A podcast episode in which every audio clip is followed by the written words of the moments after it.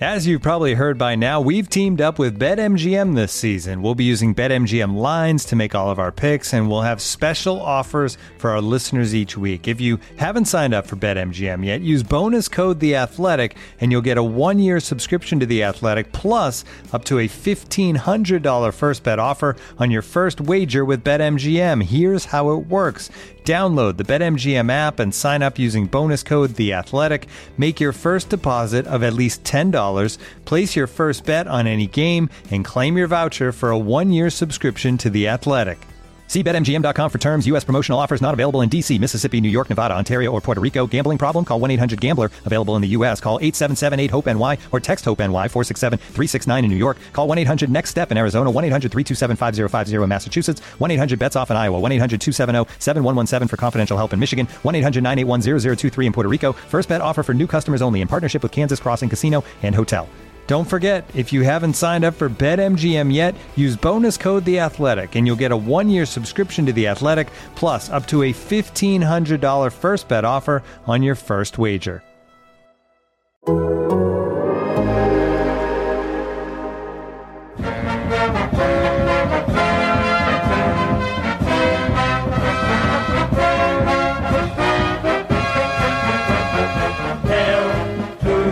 Football team. Players. On the football field. Washington football team. Run or pass and score, we want a lot more. Beat 'em, swamp 'em, touch them, let the point soar. Fight on. Okay, Cowboys back in action Sunday. First of few more NFC East games for them. Can they finish out strong? Can the Washington football team make it tough for them? We'll find out on Sunday, but we're going to preview it all here on this episode of About Them Cowboys. I'm Kent, producing and welcoming in two of the best of the best when it comes to breaking down all things Dallas Cowboys. It's the Eagles and sports and such as Kevin KT Turner in the hosting chair, and of course, as always, it's Father Jon Machota of The Athletic, the Cowboys beat writer. Let's uh, dive into this thing, KT. Maybe look around the division and uh, take it away. Yeah, uh, you know, it was a Sunday where the Cowboys had a chance to do a little scoreboard watching, and then Washington squeaks by Las Vegas, kind of just getting by them. Uh, Gardner Minshew game for the Eagles. And before you know it, the NFC East is kind of looking like it's uh, hanging in the balance here. So it's definitely a huge game uh, this Sunday. John, I guess we should start and we should tell our audience we're recording this on Tuesday evening. We should start with a little health check. Uh, how are we feeling in terms of updates and maybe getting some guys back? Yeah, so Terence Steele just came off the COVID 19 reserve list today, a few hours before we started recording this, so that's a good sign. I think he could be in for some action. We still are trying to figure out if it's going to be him or La'el Collins starting at right tackle. Jerry Jones on the radio this morning saying they both will, quote, play a lot. I don't know how that is going to work out. Uh, made me kind of think maybe we see some packages where they bring in an extra uh, offensive lineman just because they've been so poor against the run, but we can get into that in a little bit. Uh, you're going to get Trysten Hill back off of his one game suspension. Uh, so that helps the defensive line. And then also helping the defensive line, it's, it sounds like they're going to get Randy Gregory and Neville Gallimore back. Now, I think that that will be on a limited basis for both. They'll both probably be on a snap count. Maybe it's only 20, 25 snaps each. I know they wanted to keep Lawrence around about 30 last week, and I think he got about 37 in his first game back. So uh, the defensive line, this is going to be about as healthy as they've been all season. So uh, that's a good sign. Uh, wide receivers, you got Michael Gallup, Amari Cooper, CeeDee Lamb. They're all should be back to 100% now. Uh, some continuity built there, so that's a good sign. And then the only other one is we go back to Ezekiel Elliott. I mean, the hope was that getting that 10 days of rest helps his knee, but uh, it's I think that's wishful thinking to think that all of a sudden you're going to see a fresh Ezekiel Elliott uh, for this game or for any time for the rest of the season. So I think that knee is going to be something that they're going to have to continue to manage, and that would likely mean more carries for Tony Pollard. But I was thinking that the last couple weeks, and that didn't happen. So that remains to be seen. Yeah, you know, one thing this time of year that I've I've been a little concerned with um, because a we haven't seen a lot of a good track record of this team, like you know, playing in in colder weather, You know, we're going to be low 40s probably, windy, but but cold hitting weather and the the, the team's inability to run the football is we're past concerning. It's it's you know I'm not I, we're getting close. That finger's kind of inching towards the panic button, and I'm just wondering. And I know McCarthy likes to be kind of careful uh, and a little mysterious sometimes. I'm wondering if there's what they're what they're specifically aiming to do to make the running game better. Is that exchanging Connor Williams in at left guard? Is it giving Tony Pollard more carries? I'm just wondering, you know, what the remedies are to that and if we'll be able to figure it out because we may have to be detectives on that because McCarthy's probably not going to say much. Well, with we saw earlier in the year when they were having some trouble running it, you know, they didn't want to run at all at Tampa. They were like, fine, they're going to take away the run, we'll throw. Then that following week, we started seeing that Mac package with Connor McGovern coming in, playing a little bit like a fullback. Well, now that you've got him at left guard, and if he's going to stay there, maybe they bring in an extra offensive lineman. Maybe that's why Jerry said that they're both going to play a lot in Terence Steele and La'el Collins because maybe they're going to bring in an extra offensive lineman and be like, okay, this is going to be like another tight end type thing where it's just going to be another blocker. We're going to have six up front. And yeah, that's going to hurt us in the passing game a little bit, but we have to get something going on the ground or we're going to be in trouble. This is one of the best rushing defenses in the NFL. If we cannot run the ball at all, it's going to be tough to win this game. And so to force it, they might bring in an extra offensive lineman. I, I, I, I can't think of anything else that you can do that is going to jumpstart it because you're not getting any new players. And let's be honest, even if they did switch back, let's say they went back to Terence Steele or they went back to Connor Williams, like it's not like this running game issues that just started last week or the week before. Yeah. It's been for like the last five weeks. And really it's the entire offensive line. It's not just on the running game, it's it's also in the pass blocking. It, it, it's like one of those things if someone said that you could wave the magic wand and you could fix one part of this team, everybody should be in favor of fixing the offensive line. If that gets right, the trickle down is everything else will get right. Yeah, you know, and I don't even know if if it's a fair like assessment of what the running game is or any fixes that they make because Washington's been pretty damn good against the run. Um, yards per game, they're third in the league, uh, allowing about 91 rushing yards per game. And, you know, we had New Orleans, we talked about last week. They were fifth at the time. And it, I don't know if it's necessarily about how many total yards that you accrue, but it's, it's, it's shortening third downs. We're seeing a team getting a lot of third and longs. You're seeing Dak get happy feet. You're seeing pressure and all those types of things. And that's leading to a lot of things. I, I, I saw where Jerry had said something. I guess he did the hit on the on the fan today, where he had said something about receivers not finishing routes. I, I don't know where I'm at on that because I feel like the receivers have been in pretty good position. We've seen Dak miss throws. I think back to the Kansas City game where it kind of jumps out at you a little bit. So I'm not sure that I'm all the way with Jerry on the whole receivers finishing routes routes bit. What do you think about that comment? Sounded like someone trying to take pressure off his quarterback. Um, you know, you yeah. can you can. It's not like he said a receiver specifically. And if you looked at this team and you broke down by position groups, I mean, maybe with them getting Gregory and Neville Gallimore back, you could say the defensive line, but they're probably their greatest strength is their wide receivers. And so it's like, why not push some blame over there? Because I'm putting it on Michael Gallup, CeeDee Lamb, and Amari Cooper, who one they can be able to handle the load. I don't I don't see any one of those three getting upset because Jerry said that in the radio, and the other is because they're I mean that trio is as good as you can get. So why don't we just say that if they are a little bit sharper, everything else will fall into place as opposed to just blaming Dak or the offensive line. But to say that it's receivers running routes, I mean, come on now. That's that's not the reason that they've been off. I mean, there's a there's better chance that one, like I said, and what I believe it is, the offensive line. It's affecting Dak, whether it's him getting the ball out too quick or and not letting something develop or him not feeling comfortable in the pocket. I think that that's all, you know, there's examples of that since he's come back. Uh, maybe the calf, you know, there's something in that involved as well. And I think that that was Jerry trying to take some pressure off of the quarterback.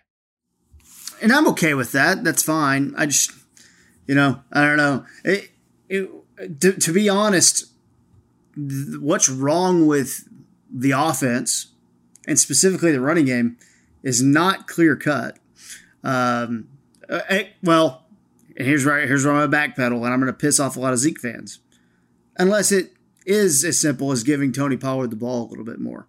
I'm not saying that's it, but it might be that. And I understand, you know, pass blocking, pass protection, what Zeke means to the locker room. I'm not saying inactivate Zeke. I'm just saying, can we get a game where Pollard gets quite a few more carries than Zeke does?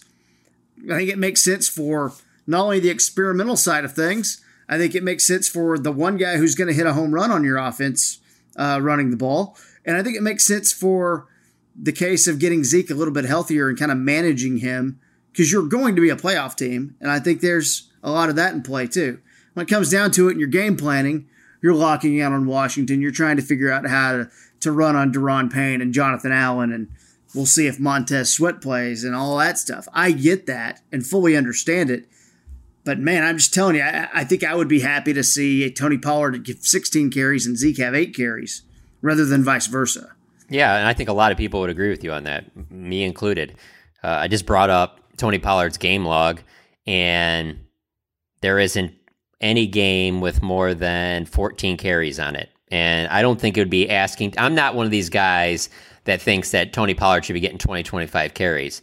But you no. can you can pump up those numbers a little bit there. You can get up to those are rookie numbers. You can get up to uh, you can get up to 17, 18 carries there, and I think he'll be fine. I, I just don't.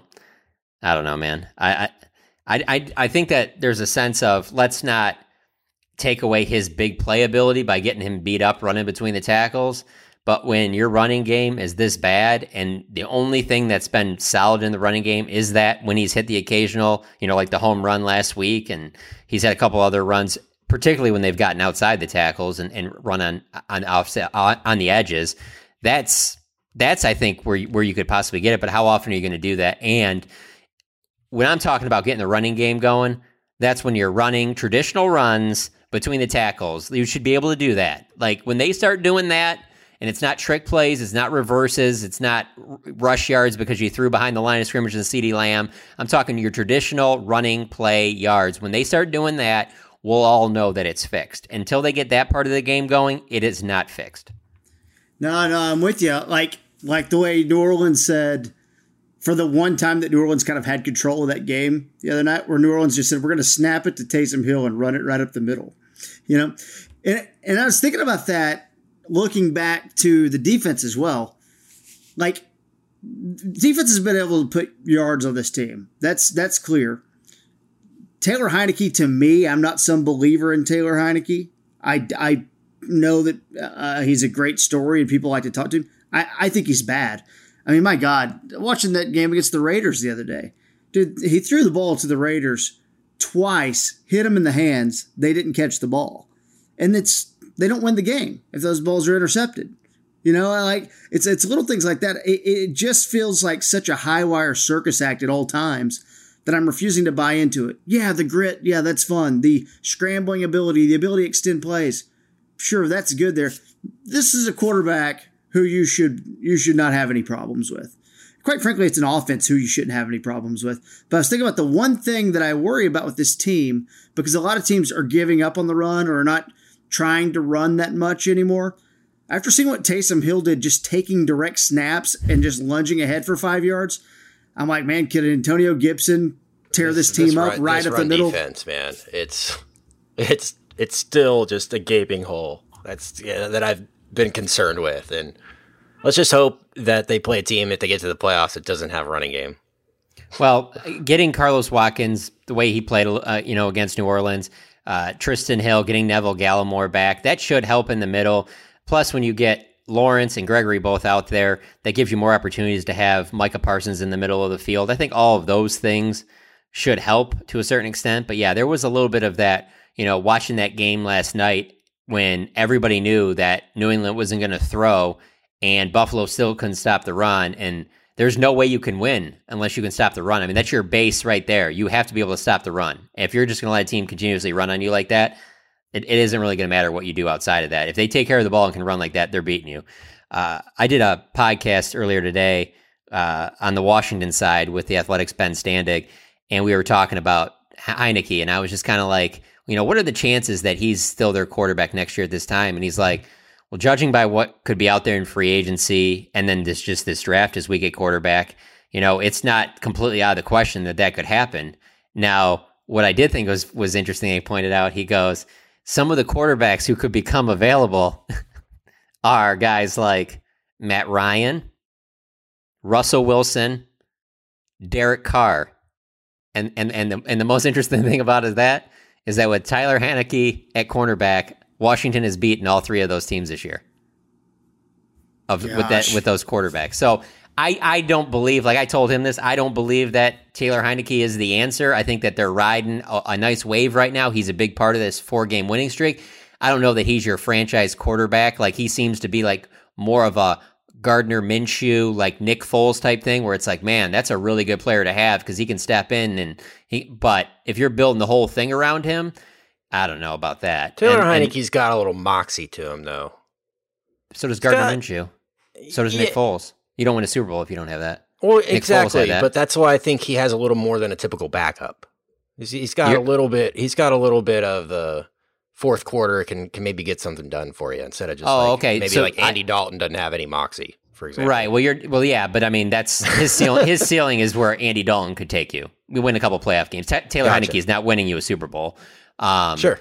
So I think that they, I think that you would keep looking for a quarterback. Maybe one falls to him there, but as long as the NFC East stays the way that it is, with Dak Prescott being clearly the best quarterback in the division, the Cowboys should be favored in all of these games. And I know we've talked about on here before about how he's played in some of these outdoor games and things like that.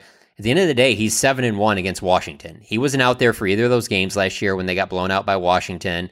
Uh, and it's not just seven and one, like, hey, seven and one, Mac Jones yesterday. I, I'm a winning quarterback after t- attempting three passes. No, this is seven and one with him in those eight games, throwing 13 touchdown passes, rushing for four touchdowns, throwing only one interception in those eight games. I mean, he's been a big part of their success against Washington. So we'll see. I mean, obviously they're they're good up front. They don't have Chase Young; he's out for the season, but they got Montez Sweat coming back. They got good players up there: Jonathan Allen, uh, uh, Daron Payne. I mean, they're they're going to be a formidable.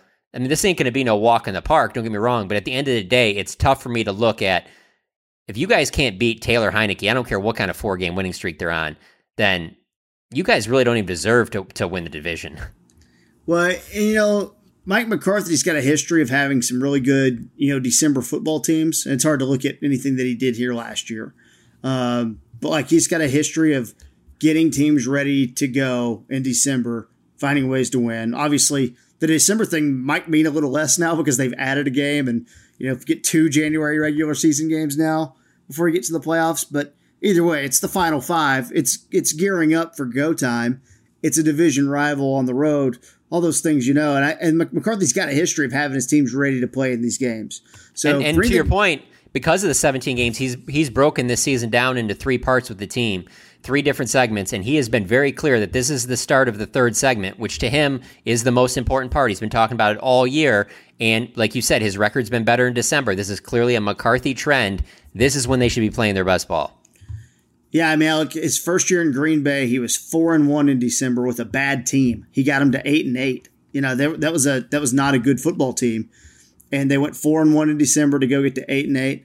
Um, you know, always pretty pretty much most most December's a winning record uh, for him in his coaching history.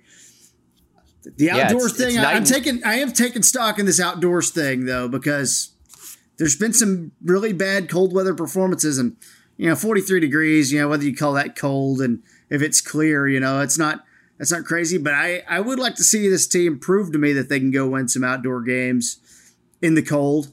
Uh again small sample size type of thing but i that's something i'm monitoring. Again not ready to go full full bore off the diving board on with that uh, observation there but it's something to keep an eye on. And the way you went in december by running tough and you know controlling the ball and shortening the chains and all that stuff. And i'm like man this, this feels like a third and eight team right now you know other than the third and three team that's you know winning winning a lot of football games But even against Washington, you still, with those three healthy receivers, even on third and eight, you should be able to con- convert enough that you put up 20, 28 points, even in the cold with this offense, that your defense should be able to keep Washington under 20. That's just kind of the way I look at it from afar. But your point about McCarthy, yeah, 39 and 19 overall in December games in Green Bay and in Dallas. Three and two last year in December, despite how bad that everything was last year.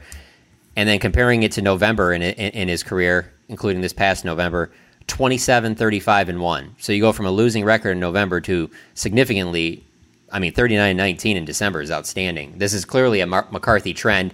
And I, if I could find one example to just show to people what that is, is do you think it's any coincidence that this is when Neville Gallimore is coming back and Randy Gregory and Demarcus Lawrence? 10 games for Demarcus Lawrence. Neville Gallimore, remember that first prognosis was four to six weeks? I mean, he's trying to get these guys. It was like, let's get to this point in the season and be at our best. Pot. You're getting all your reinforcements right now. He's getting them all back out on the field right now. This is clearly the time to go. And I believe he would structure it this way, even if the schedule wasn't exactly like it is. I think it's scheduled like this even more when you get that schedule and it's got twice against Washington, at Philadelphia, at New York, all in that final month of the season. Those are your division games. Those are worth more than just any other game. There's no question that. And this is going to tell you a lot about the team because that's the thing. Like, you could back into the playoffs. I mean, technically, right now, a 500 Washington, I believe, is the seventh seed. You could back into the playoffs, but if they play like crap, right now in these final December games, who cares if they make the playoffs? They're going home early. Yeah, no, no, I'm with you on that. There's no doubt about it. And you know, I, I know a lot of teams are kind of trying to try to do that. It's weird that Zeke is the one guy who who has admitted that he's hurt. I mean, hurt. He's admitted that he's not 100. percent You could say the whole no one's 100 percent this time of year, but Zeke has admitted that. Like, yeah, he's not fully right. Zeke's the one guy that doesn't feel like they're like thinking longer term about. They're thinking about winning this game today. And that's what I'm kind of like. I know we talked about this the other day, but I'm still like thinking about that a lot in terms of, well, we're getting other guys back and getting other guys helping. I, other teams in the conference are doing that too. Tampa Bay's trying to get, reload and get everyone healthy. Green Bay's about to reload and get everyone healthy with Za'Darius Smith coming back and Jaire Alexander maybe coming back on defense. So there's a lot of that kind of teams kind of getting their whole act in order got a chance to, to solve it. And we can look at the last four or five games and, and just kind of wash them away and not think about them and getting it in order. I, I'm tempted to go back to Connor Williams at left guard. And the penalties, again, the penalties, honestly, while they came at terrible times, I, I didn't think it was, I didn't think the penalties warranted him getting replaced in the first place. So I, I just wonder if we could go back to that we can get Connor McGovern back into kind of the fullback role or whatever, you know, kind of moving him around as the sixth offensive lineman. Let's go back to kind of what's working and, and let's get this thing in gear for the playoffs. No, and that's totally possible. I mean, we we if if you tell me right now that Connor Williams is starting, I could see a lot of plays on Sunday where Connor McGovern is in that fullback role and you see two back sets with with Zeke and with Tony Pollard out there with most most of the plays designed to go to Tony Pollard, but still having Zeke out there just because they want to keep defenses honest. But even though I say that, I mean, we're watching these games and we can see that he's not right. With how much tape that all these teams watch and how much tape they've been watching recently, there's no way that these teams are looking at Zeke and not running these plays back on their all 22 film and going, woo, that guy's not right. That guy's not. Well, there's something here. There's not some. And I'm not saying that guys are going to be like dirty or anything like that, but clearly they're they're going to be aiming to tackle him around the legs. I mean, he's not leaping over anybody. You know, he's not doing any of that stuff right now. And while you definitely would like to have him out there for pass protection just because of how bad the offensive line has been, if you have him out there, you're putting him in situations where he's going to continue to that bruise is not going to go away or you know whatever. They call it you know knee contusion bruise whatever you want to call it. It's clearly he's dealing with pain. It just uh, you know from what i've heard that the medical staff says it can't get any worse by him playing but it's ser- it's he's obviously dealing with pain and he's playing through pain and he's not playing at 100% and with him playing i don't know how that gets him any closer to 100% and i don't know how you have continued success in the postseason without him unless this just turns into an incredible pass blocking offensive line and they're just throwing it all over the yard and Dak is just in the zone and Gallup and Cooper and CeeDee are all healthy and Schultz and they're they're throwing it all over the yard and then they're playing complementary football and defense because they keep taking it away because other teams are being forced to throw to match to score their points. Diggs is getting picks, Parsons is getting sacks, Randy Gregory, Lawrence are getting sacks. You could play com- complementary football like that But that's not what we were sold coming into the season. You remember what we were sold, KT. It was we can do whatever we want on offense. You take away the pass, we'll run. You take away the run, we'll pass. Eh, right now, it's like you take away the run, we're going to pass. You try to take away the pass, we're going to still pass because that's yeah. that's where we're at right now. That's what we have to do. You know, it's also you know the Pollard home run changes everything statistically. But the, the Pollard home run was a. You'd be okay if you get one of those a game, right? You know, if you could oh, if you oh, could oh, pencil in one of those yeah. a game, I think you'd be fine. but you know, it's a thing where. Yeah, it does. And it all, all it, it starts to feel like oh, we're not meandering as much, you know. But like, if you look at where they're running the they they're running the ball up the middle a lot, and then off left guard and off right guard a lot. And those outside runs, granted, that home run was a millisecond away from being a three or four yard loss. Right. Like well, let's hold on. Let's talk Jets. about that for a second. That's why it's tough to run that on first down because you do that yeah. on first down and it blows up like that. Now you're at second and 15. And you've seen the way this offense has been on third downs, and that's because they're facing a lot of like third and longs and things like that. You set yourself up at second 15, even to get in a manageable for third down. It's almost like the defense already knows, well, they're throwing now. They're not going to run it again into a loaded box on second and 15. So it's like, that's why you don't see those as much on first down. Well, I will say this too, and this is why I'm a little optimistic about what they can string together. Um, I, you got through the three games in 12 days, a little bit of a, a break, a late game for Washington, which that game was on the road in, in Las Vegas, so they'll go back home. It's not like it's a short week for them or anything. It's a normal seven day week, so you got a little bit of an edge there, and I really like that bringing back what you're talking about, some defensive reinforcements. That's going to be great. And I truly think when it comes down to it, the Cowboys have too much offensive potential to just stay this bad. And you can't just say all these great things about Kellen Moore and then ignore it. I think Kellen's got what it takes to pull them out of this. I truly do. I always saw Kellen as a guy who's never going to run out of content. There's always going to be enough stuff there. They've got their base, you know, the things that they do offensively, but I think he's got enough tricks up his sleeve to kind of get them out of things. My question is, does he have the say so? So if Kellen was going, hey, I want Connor Williams in, or, or I want to do this, or I want to give Pollard more carries, and he runs that up the flagpole, how does that work out? Like that, that's that's our kind of my question. Is I almost think Kellen's just not yet the type, and I don't know. Like, you know, right? You don't know what he is asking for or not asking for. But I don't feel like he's the type to go, well, we got to get Tony Pollard more carries than Zeke. That's how it has to work. Got to get Connor Williams back in left guard. I don't think he has the, the ability to force those changes. The head coach does. Uh, Joe Philbin might have enough say so, you know, an offensive line coach as well. You know, I'm just going I'm just fascinated about where those conversations, what those conversations are like, who's having them, who's directing them, who's instigating those conversations, because we are at the point where they need to be had. Well, I don't think there's any doubt that they're that they had to be had this weekend, as you mentioned, the ten games. Yeah. I mean, the ten days. Um, you're going into what McCarthy has made abundantly clear is the final stretch of the season. This is when you want to be at your best. He always talks about ramping it up for December. Then if you're going to make your change and your final change, whatever it's going to be for this game, I just don't see why you'd be changing anymore after that. Whatever this is, th- as long as the five are healthy, you're rolling with these five for the final five games and into the playoffs. I mean, you got to lock into that. Now, I would say Joe Philbin has a lot of say in that room because he's a veteran coach and he's been their offensive line coach now for the last two years. I think that, you know, he'll have a lot of say in that, but I'm, I'm sure if Kellen uh, you know, doesn't think something's working, he, he's going to be making suggestions about it. And maybe it comes down to where if they were against each other, then it comes down to what Mike McCarthy wants to do. You know, that could be ultimate decider. So I don't know. We'll see. That's why this game's going to tell us a lot. I mean, I know it's not the last game of the year, but that's why I wrote today that I think it's the biggest game of the year because not only because it's against Washington and Washington's in a four game winning streak, but where you are as a team and when this game comes, you lose this game, then you're only one game up and you're just kind of looking at yourself like, how the hell did we blow this huge lead? Now we got four games to go, three of which are against NFC East teams, and then the other one is against Arizona, who's probably the best team in the NFL right now. Like, this is just this is another game that's just like the New Orleans game. Like, yeah, you'd like to see the offense get clicking, you'd like to see them get rolling, but as long as you just come out with a win and just keep churning, that that's that's really all that matters.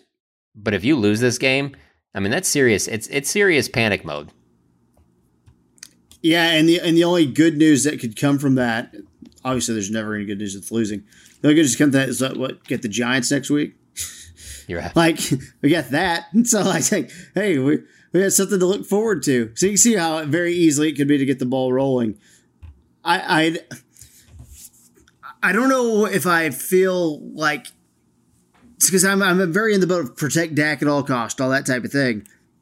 This is where Russell Wilson cuts it loose. This is where he starts running. Obviously, they're a different scenario this year as they're clinging for their playoff lives or whatever.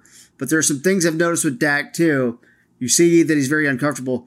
Hey man, if that that three yard crossing route is open, just give it right now. Even though if you're waiting on the ten yard dagger to cut across and you want to get a good look at that, take what they're giving you, man. If you can get that quick underneath route and just get it and get some yards and get some momentum rolling, I think you've seen Dak kind of hold the ball a little bit.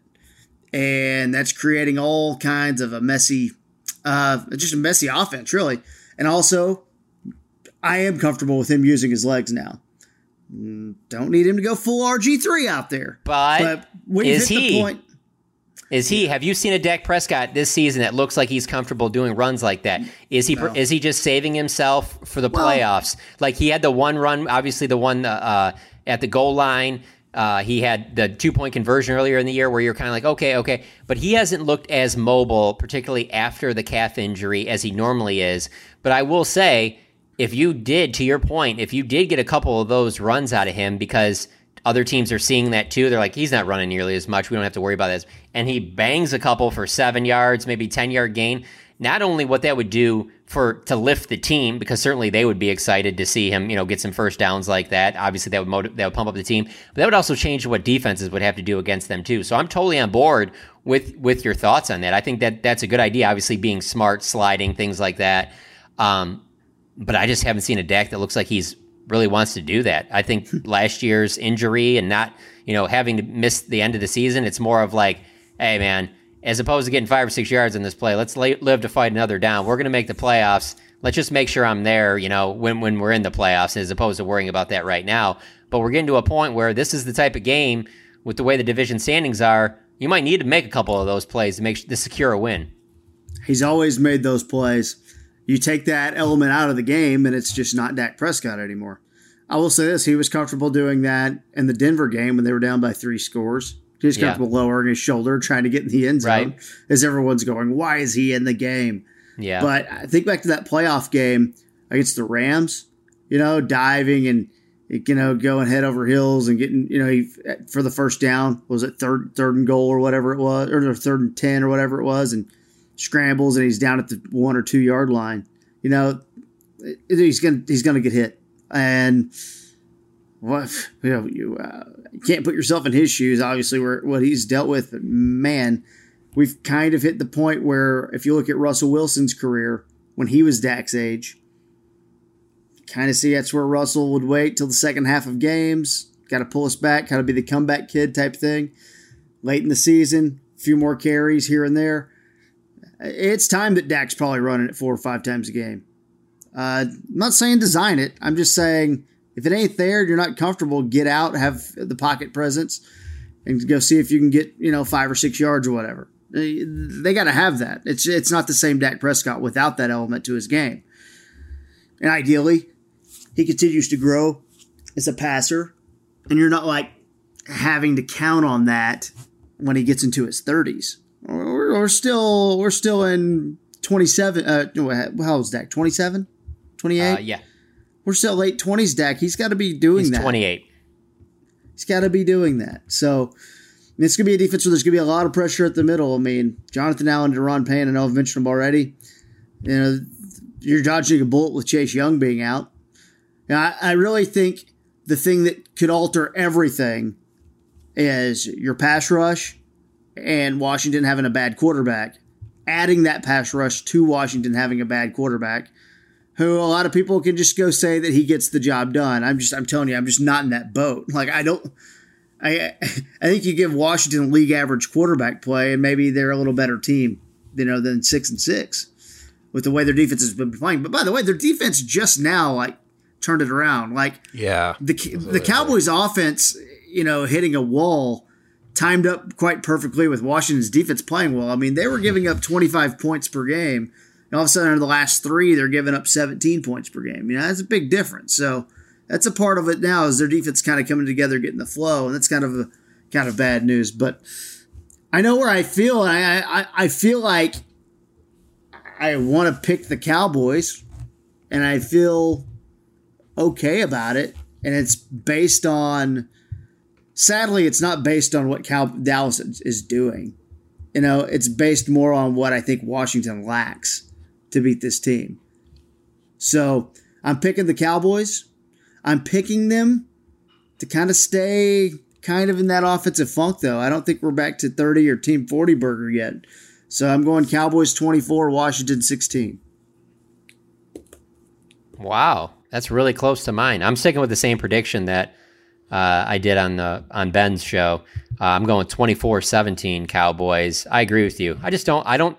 I don't see the offense all of a sudden start clicking until maybe we see baby steps in this game where uh, the offensive line starts looking like it's a cohesive unit. But there's just too many plays that I saw watching that New Orleans game over again, where I'm just like, what is going on out here? Like, how how are you? How is like, how is a guy completely missing his block? Like, I'm talking like on plays where they're just rushing four. You have five to five on four. Like, how are you letting guys just free through? Like, I and then and then just guys like looking at each other like, hey, I, I thought you were gonna do this. Well, I, I thought you were gonna do that. like, uh, just strange stuff there that I feel like almost we just become spoiled watching the Cowboys because we know that they're going to invest a lot in the offensive line and the way their offensive line looks right now, man. It's tough, man. It really is. Uh, but yeah, 24 17 Cowboys. On to you, Kent. Yeah, I think it's gonna be a little low, lower scoring game, and maybe Give us an 11. you want one of the teams to score eleven. Okay, can I work that in? Let's see if I can work the, the math. I'm not good at math, so I'll go. Cow. I was gonna go Cowboys twenty, Washington ten. Okay. okay. That was my. That's what my gut says. But instead, Washington decides to go for Washington, two. after yeah, the it gives it, for it's two. Washington eleven. I like that. Yeah. Goes for two at one point, trying to set the tone. Yeah, Kent was only off by one point last week, so I like the uh, the thought of going for two on your first touchdown, and if you get it, you're up eight to nothing. It's like wow, this puts us the other team in a weird spot. You know, I think I like Well, that. what the what the Patriots did last Yes. night was incredible on Yeah. a lot of levels, and that's just another part of it. but man, that Mac Jones box score is one to frame and put Oh, on your wall sure. somewhere. Yeah, two game ball two for three for 19 yards. Like like. I didn't see the game. Did he get hurt? You know, I got. I talked to someone today who didn't see the game, and I was like, "Guess the box score for Mac Jones." They're like, uh, you know, uh, 14 of 21. I, I knew it was windy and it was cold, right? 14 of 21. I was like, try two for three um, That's unreal. for 19 yards. Not Just bad. Unbelievable. Not Uh, bad. but we all picked the Cowboys to win. We all picked the Cowboys to win here. So, all right. They should. If they don't, I mean, there's really no excuse for it. There just isn't. When you have Dak Prescott going against Taylor Heinicke, you have all these players coming back on, on the Cowboys defense. Like, it'd be one thing if Demarcus Lawrence came back last week and I was like, ooh, there's going to be a lot of rust that needs to be knocked off there. There didn't look like there needed to be a lot of rust knocked off. Like I said, he played a little over 30 plays in that game. He should be able to do the same in this one. You mix that in with Micah Parsons, who every week it seems like he's playing better and better. Uh, you put Trevon Diggs and Terry McLaurin. Like I just, I, I it doesn't matter. Chase Young's out. You know, like I just, it's it's there's not really going to be a lot of excuses you can make if you're the Cowboys and you lose this game. All right, Kent, you got anything else you want to get into? Looking for an assist with your credit card but can't get a hold of anyone? Luckily, with 24 7 US based live customer service from Discover, everyone has the option to talk to a real person anytime, day or night. Yep, you heard that right. You can talk to a real human in customer service at any time. Sounds like a real game changer if you ask us. Make the right call and get the service you deserve with Discover. Limitations apply. See terms at discover.com/slash credit card. And now, two pigeons bemoaning the fact you can stream DirecTV satellite free. You see this? A family watching baseball on DirecTV with no satellite dish in sight. Let's heckle them. You call that changing the channel? Choke up on the remote, buddy. I hope getting all these games on DirecTV makes up for your mother not pre-chewing your sunflower seeds. DirecTV has the most MLB games. Visit DirecTV.com. Claim based on total games offered on national and regional sports networks with choice package or higher. Availability of RSNs varies by zip code and package. High-speed internet service required. Terms and restrictions apply. It's only a kick, a jump, a block. It's only a serve. It's only a tackle, a run. It's only for the fans. After all, it's only pressure. You got this. Adidas. Yeah, one more thing. Maybe we'll make a little wager here, some predictions for the future, or laugh at us in the future if you want to. The Washington team does not have a name, guys. Oh yeah, But that's apparently it's down to a few. So let's try and guess what, what it's going to be. Okay. So the, these are the most recent report of the uh, the finalists for the names of the Washington football team. First, the Washington Red Hogs. I hate it. I guess going back to the uh, the Hogs, the fans of the the old team. Yeah, but I think they should just leave color out of anything they do. Okay. Sure. I mean, it's a part of what got them in, in trouble in the first place. Sorry, Red Sox. All right. Uh, defenders. The next name. That's terrible. Armada. Nope. Not a good name. Presidents. Skip that one for obvious reasons. Why would they even consider presidents as non-controversial? They- They're playing up the No whole. We're at like- the nation's capital. They just need to let that go. it made the top eight. Uh, Brigade. It's pretty bad too. It doesn't. Washington like. Brigade. Brigade doesn't really doesn't really work for me. Uh, Commanders. This one I kind of like. This one. Sounds like XFL though. Wasn't there a Commanders team in the It does. It is very XFL. All of them are. Yeah. Red Wolves, another red, and uh, the the final choice, the Washington football team. So it makes me think this will be my prediction: Washington football team will be the name because you don't include that unless unless that's a fallback plan. You can just put eight names out there that aren't Washington football team and say we're definitely moving away from that. I feel like that's where they're at by default. I like. I think that they're going to Yes. keep it uh, because none of these none of these other names blow me away. I mean, I loved you know the Kraken for the new Seattle hockey team. Uh, that was pretty pretty cool. But like, you can't use the Capitals because the hockey team has it. If you wanted to go that, but you know it's not the only the other Washington team. Remember the Bullets changed their name to the Yeah. Wizards. Go with the bullets. yeah, yeah, bring the Bullets back. That'd go over well, right? Um, The Mighty Ducks is that being used? Sorry, I was just thinking of the worst. no, they ones. did change him to the Ducks. Mighty Ducks and They didn't own the Pa- trademark. It wasn't a Disney team anymore. Mighty Ducks and Pelicans are the worst names. Sorry, they just are. I don't know how you come up with Pelicans. with this. It's Pelicans stupid. was fine. It was fine. No. I didn't. It didn't offend me. It did at first, Yeah. but but I think the uniforms and the identity of the city. I, I think it makes sense. You can find a different bird. Yeah, Come Pel- on. Pelican is a. I think a pelican. Pelican is just a cool word. Is it cool? I think it's kind of a. I think it's kind of a nerdy word to be honest. I think with it's you. a It doesn't. It's a cool it's not as- sounding word. I think It's a little goofy. it's kind of like Oriole. Oriole is a cool Yeah. sounding word. you No, know? no. Co- cool bird names are like hawk or falcon or eagle. Like pelican, you just kind of sit there and just randomly eat some fish. Like it just looking silly. No. Okay, no, we don't have a lot of fish names besides dolphins, right? The Sharks. Washington, the Washington crabs, the Okay. the, the the lobsters. Oh, the pinchers. I could. I could. I could go places. I don't think it would God, be the- easy. I thought it would be easy to be like generals, senators, uh, the Washington Yeah, Congress, something Judging, like that. judging by KT's face, he has a winner here, folks. The Washington King Crabs. I think I'd go with Commanders think over crabs. Crabs would not be good either. Yeah. a lot of jokes. Commanders until you find out that a lot of the old commanders were racist, and then you're like, oh man, we gotta change it again. You know, it's like you, you gotta find something that you know is gonna last forever too. You know what they're gonna of- be? They're gonna be a football team. Yeah, football team.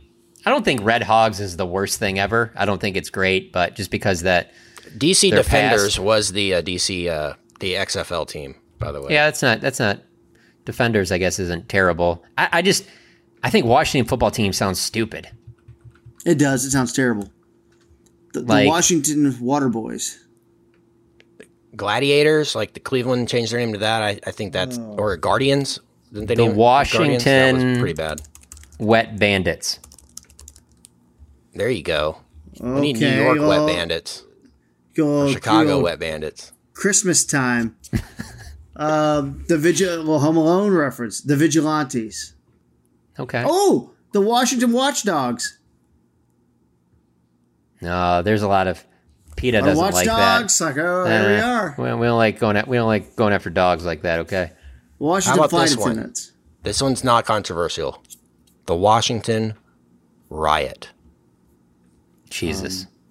what is wrong with you? Sorry. we can move on. I don't. I'm I don't with really hate. team. I really. Football I really team's don't hate like Washington Generals. I don't hate Commanders. Um, Guardians. I, don't know, man. I just think it's corny. I, I liked my done it all. favorite that I that I all. heard out there was monuments so because it's kind of stand a pun. Washington Monument, but it's li- it's like a it's something that it, it implies uh you know strength I guess It implies they Stay- just being stand around there. forever. They just stand there and don't do anything. Uh, I don't know about that. Yeah, and I, I like my teams being an actual noun. Like, I, I Utah Jazz, I never really liked too much. You know, Heat. and Jazz, Miami Jazz is a cool name, but it's like yeah, Orlando Magic. Magic does actually do kind of work out pretty well for the most part. Now that I think about it, We need to stop naming sports teams after Disney things. I think that that would help too. the, The Washington Magic. Wasteland. Mighty Ducks. Yeah, I think football team Waste- is the best. I like I like how they've embraced it. I feel like they've embraced it. I don't know if the fans have. Jon, you can get a sense of that at the game because I do see a lot of former team jerseys out there. I, I guess that's just because they got to buy the new stuff or they're waiting. Yeah, I think the fan But base yeah. has been hit pretty hard with the idea of not just the team name change, but that move out to FedEx Mm-hmm. from being at RFK. So you're not in actually in DC, you're Mm-hmm. in Landover, Maryland.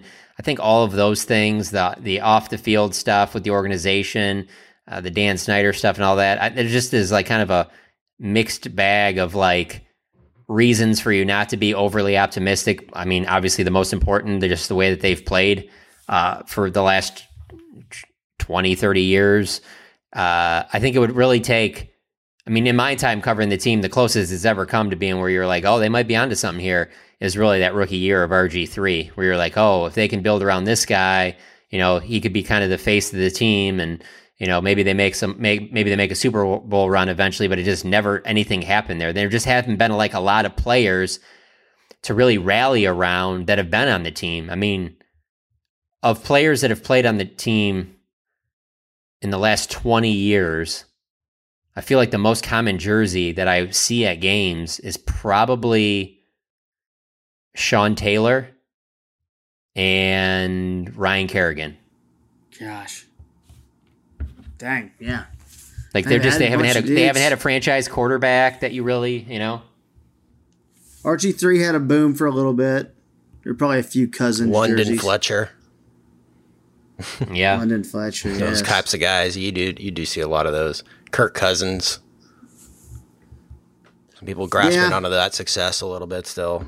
It's a, such a sad franchise, and more of a reason that the Cowboys need to go uh, take care of business on exactly. Sunday. No excuses. Um, so we will talk to you after the game on uh, Sunday. We'll talk to Jon live from FedEx Field. Uh, he's actually going to the game dressing in a FedEx guy, you know, outfit. Yeah. So he's like gonna have He's the delivering the game ball. yeah. He's, He's that purple and guy. He's doing that yeah. before the game where they they get a delivery man. so look for that. it's gonna be Jon. Um, We'll talk to Jon if anything emergency And happens. now of course, you can delivering the game ball from FedEx. I'll do anything for a Jon good bit. Make sure that you keep following uh, the Athletic. Bob's got stuff uh, going as well. Bob Sturm, of course. John's going to have more stuff throughout the week. Saad covering those uh, Dallas Stars who are on a seven-game win streak. So make sure you're following him as well.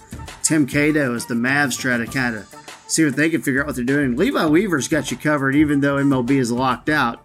He has some really good free agency content, so make sure you're checking out that as well. For Father Jon Machota, for our producer Kent Garrison, I'm Kevin KT Turner, and we'll catch you on Sunday afternoon after the game here on About Them Cowboys. Football team.